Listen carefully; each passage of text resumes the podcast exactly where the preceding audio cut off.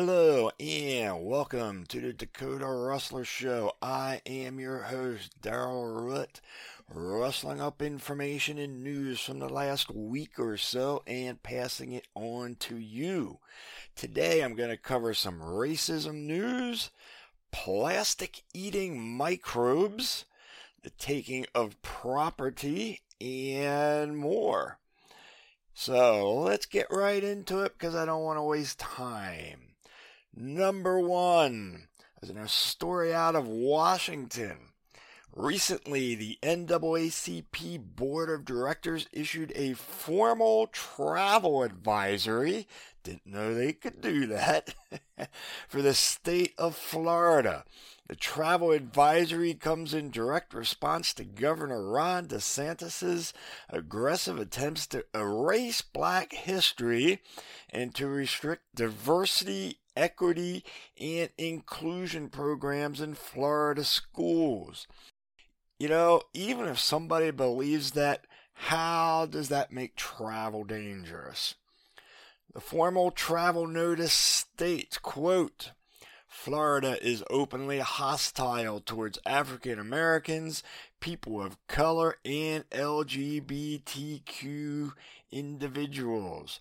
Before traveling to Florida, please understand that the state of Florida devalues and marginalizes the contributions of and the challenges faced by African Americans and other communities of color. Unquote. You know, I don't even know how to respond to that. It's just stupid and crazy. In another statement, NAAC President and CEO Derrick Johnson stated, Let me be clear. Failing to reach an accurate representation of the horrors and inequities that black Americans have faced and continue to face is a disservice to students and a dereliction of duty to all, unquote. Uh, excuse me. But isn't it the majority of black liberals who are trying to erase history by banning flags and taking down Confederate, Confederate statues and everything else that has to do with the Civil War time and what has happened prior to it? You know, they're the ones trying to eliminate history. They're the ones doing cancel culture. Have I not stated, if you erase history, you're doomed to repeat it? Well, I guess according to Derrick Johnson, uh, I guess that makes me correct because according to him, we're repeating it.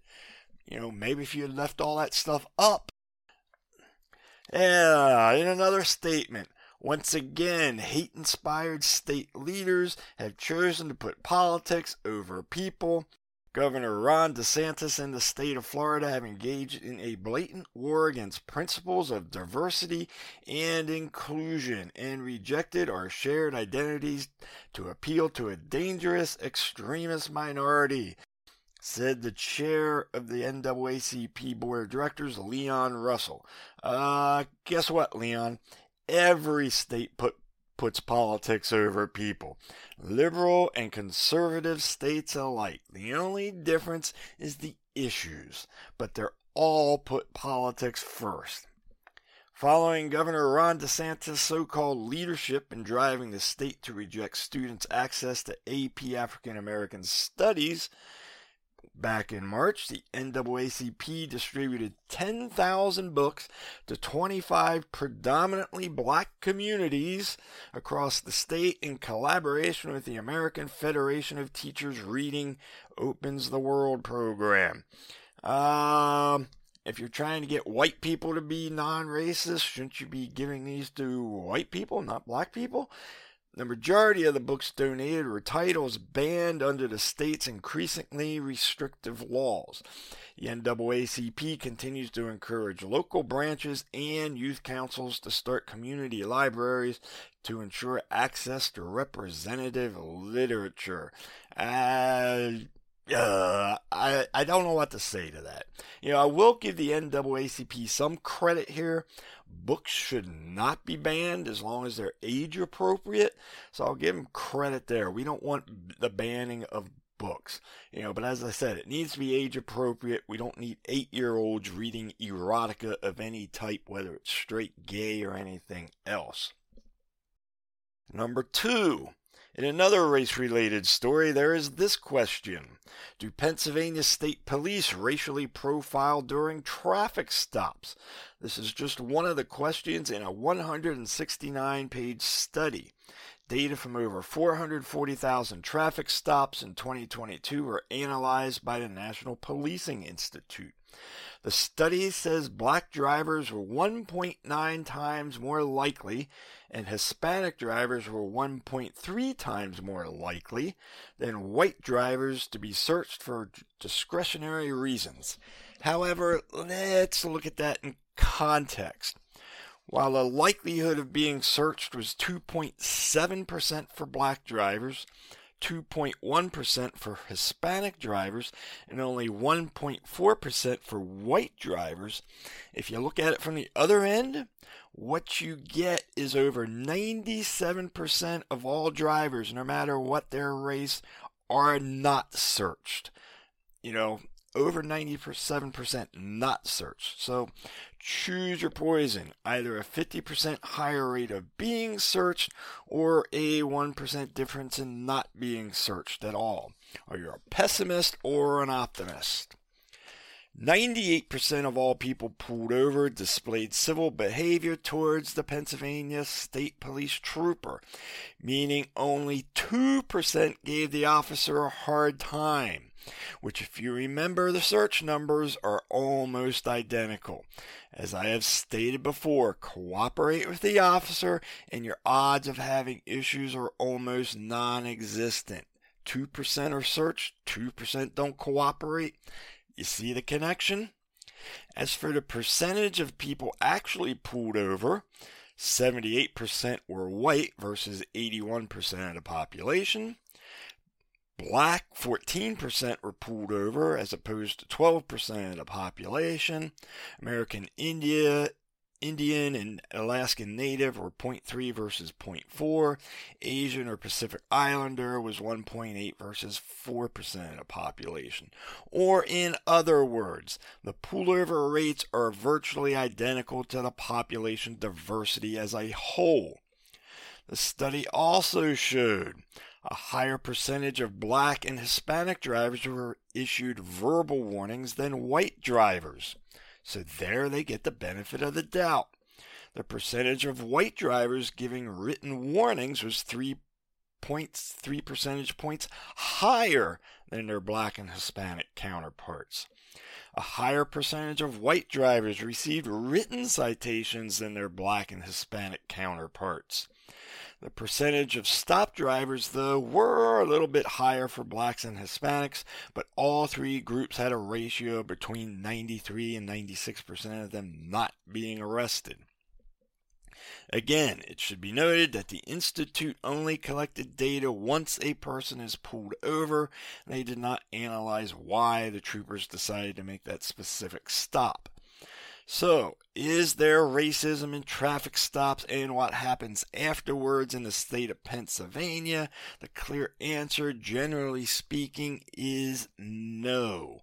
Like anything else, though, there are going to be some situations and individual exceptions, and I would suspect if this is happening in Pennsylvania, which is a purple state, it's probably happening pretty much the same in most other states. Number three. Remember the last podcast when I talked about tire microplastics polluting the waters? Well, guess what? Scientists have discovered microbes eating plastic in cold environments like Arctic soil and alpine slopes. A breakthrough that could help to address the pervasive problem of plastic pollution around the world, according to a new study. Humans collectively throw out about 400 million metric tons of plastic every year, a number that is only expected to grow in the coming decades. This deluge of plastic trash is negatively impacting ecosystems around the world and may pose a threat to human health. And if you remember from my last podcast, I talked about tire microplastics affecting the coho salmon population on the West Coast. A lot of this waste gets dumped into habitats and communities where it breaks apart into small fragments called microplastics that take centuries to biodegrade. Microplastics have been found in virtually everywhere on Earth, including deep sea trenches, Antarctic snow, the air we breathe, and even in our blood. But nature always seems to find a way. Microbes are among the best tools that scientists are studying to fight this pollution because some of these tiny organisms can digest certain plastics using specially adapted enzymes. These enzymes usually require balmy temperatures of around 86 degrees Fahrenheit or 30 Celsius to work their magic on plastics at an industrial scale. However, scientists have now discovered a host of cold weather microbes in the Arctic and in the Alps that can break down certain plastics at a much lower temperature, 59 degrees or 15 Celsius. The scientists involved have been studying the impacts of plastic pollution on microbes in pristine cold weather environment for years, which revealed that some species seem to use plastics as an energy source. Who the heck ever would have thought that? Eat plastic and get energy. It'd be nice if humans could do that, although that probably tastes like you know what. Uh, their new findings confirm that microorganisms from high alpine and polar regions are efficient producers of plastic degrading enzymes and thereby may contribute to future efforts for an environment friendly circular plastic economy. Cold adapted microbes could, in the future, help make plastic recycling more sustainable and cheaper since the enzymes produced by these organisms work at lower temperatures and consequently would not need heating, which saves energy. Microbes can be found in almost every imaginable environment on Earth, from hypersalty lakes to radioactive fallout zones to our own bodies. The versatility stems in part from their knack for exploiting unusual resources, resources such as methane, nuclear radiation, toxic waste, or the polymers found in plastic. Toxic waste? Hey, Joe Biden's going to love that one. That'll be the next government handout. Breed microbes so they can eat all the toxic waste that mining for EV battery chemicals will produce. While many previous studies have identified plastic digesting microbes, the scientists search for these organisms in overlooked cold environments. The team collected 34 microbial strains, including 19 bacteria and 15 fungi, from plastic material that had been left for several months in locations in Greenland, Svalbard, wherever the heck that is. I guess I need to learn a new place, and the Swiss Alps. Back in the laboratory, the researchers exposed microbes to a non biodegradable plastic called polyethylene, as well as three plastics designed to biodegrade on faster timescales. While none of the microbes could break down the polyethylene, about half were able to digest the other three plastics at 15 degrees Celsius, which is 59 Fahrenheit. The results could provide a roadmap for bioengineering new enzymes that can strip apart certain plastics at lower temperatures, potentially reducing the cost and carbon footprint of plastic recycling in the future. So, there's good news on the environmental scale. Use microbes to eat plastics. With that, I'm going to take a break. Be gone for about 40 seconds. Till then, don't go away because when I come back, more horse sense.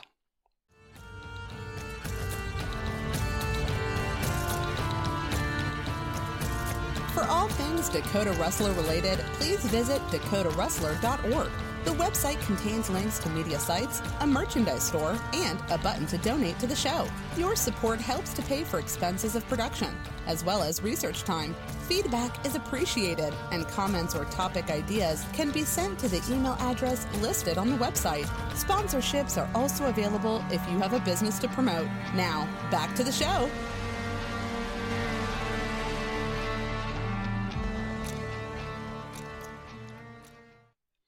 Hello and welcome back to the Dakota Rustler Show. Two more short stories for you. Before I do that, however, quick shout out to Dan Heim and to Vinnie Camilleri who provide the music for the show, and to Arbel Kimmick who does the voiceovers. In addition, please subscribe, please follow, and do whatever you have to do to help support this show by clicking on your Facebook links, your Spotify links. Just please subscribe. Thank you. All right, let's move on. Number four, the Mexican president urges Latino voters to reject DeSantis after his campaign launch. So we're back in Florida again.